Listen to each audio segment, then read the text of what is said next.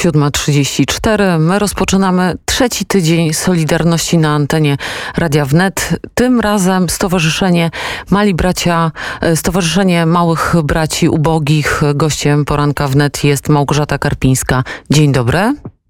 Dzień dobry. Czym zajmuje się stowarzyszenie? Stowarzyszenie Mali Bracia Ubogich zajmuje się wspieraniem osób starszych, osamotnionych, takich, które nie mają już e, rodziny czy bliskich znajomych. E, działamy przez cały rok już od kilkunastu lat w Polsce, mm, zapewniając osobom starszym wolontariat towarzyszący długoterminowy.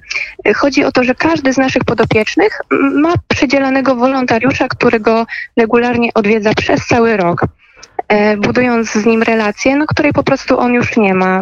Często są to piękne, rodzą się z tego piękne przyjaźnie międzypokoleniowe. Poza tym w okresie wakacyjnym organizujemy dla naszych podopiecznych wycieczki, a w okresie świątecznym, wielkanocnym i bożonarodzeniowym do tej pory były to spotkania mm, wszystkich naszych podopiecznych i wolontariuszy w jednym miejscu. No w tym roku będzie to się odbywać troszkę inaczej. To właśnie troszkę inaczej. To jest coś, co zmienia e, i Państwa działalność, ale też życie tych starszych ludzi. Jak wygląda sytuacja Państwa podopiecznych podczas pandemii?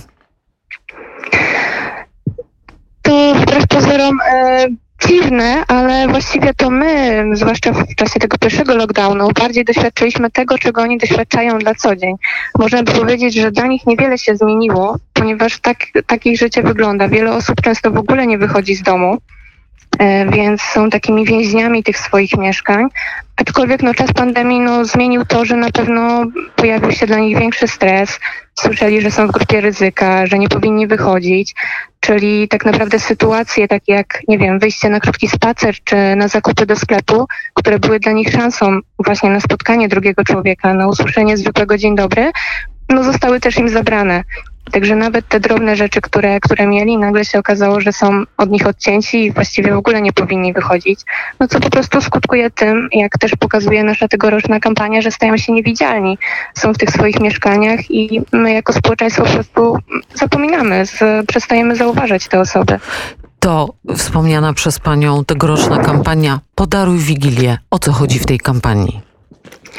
Kampania Podaruj Wigilię jest, y, jej celem jest właśnie zebranie środków na zorganizowanie mm, Wigilii dla naszych podopiecznych, dla samotnych seniorów. Mm, zbieramy środki, ponieważ sami nie bylibyśmy w stanie zapewnić im, mm, im tych spotkań wigilijnych. W tym roku skupiamy się i pragniemy dostarczyć kolacje wigilijne do mieszkań naszych podopiecznych wraz z prezentami i świąteczną ozdobą.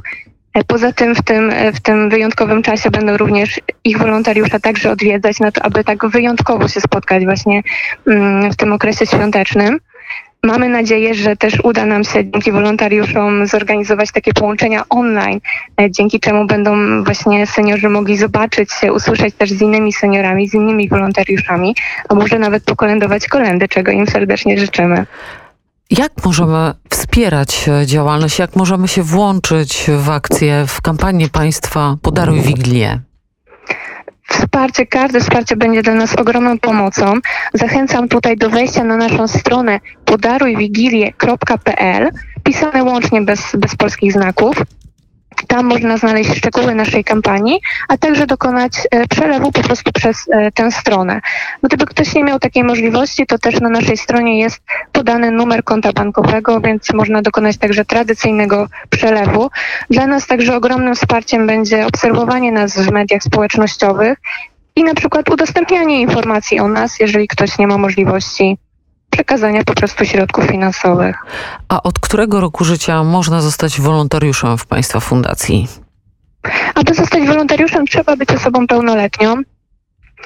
E, wtedy się można do nas zgłosić. E, taki wolontariusz przychodzi szkolenie, otrzymuje pakiet e, wszelkich informacji, także też ma taki czas na zweryfikowanie swojej decyzji, tego czy na pewno ten wolontariat jest dla niego bo mm, tak jak wcześniej mm, no jest to wolontariat długoterminowy, polega też na tym, aby zbudować relacje z drugą osobą, także no jest to odpowiedzialna decyzja i na pewno na dłuższy czas. E, więc, więc wymaga e, takiej weryfikacji po prostu swojego czasu. Czy jesteśmy na to przygotowani? A proszę mi powiedzieć, czy pani ma jakieś e, historie związane z podopiecznymi? Czy przypomina sobie pani jakąś wzruszającą opowieść, e, która dotyczy tych starszych ludzi?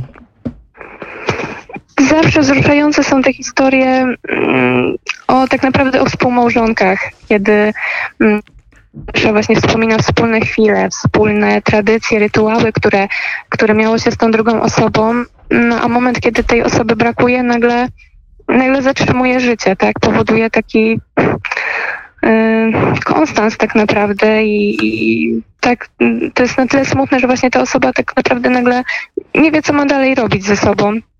Często to też skutkuje takim popadnięciem w apatię, e, dlatego też obserwowanie tego, jak e, zmienia się życie takiej osoby, kiedy pojawia się w jej życiu wolontariusz, kiedy pojawia się ta osoba, która m, odświeża w niej e, czy dawne zainteresowania, czy właśnie jakieś praktyki.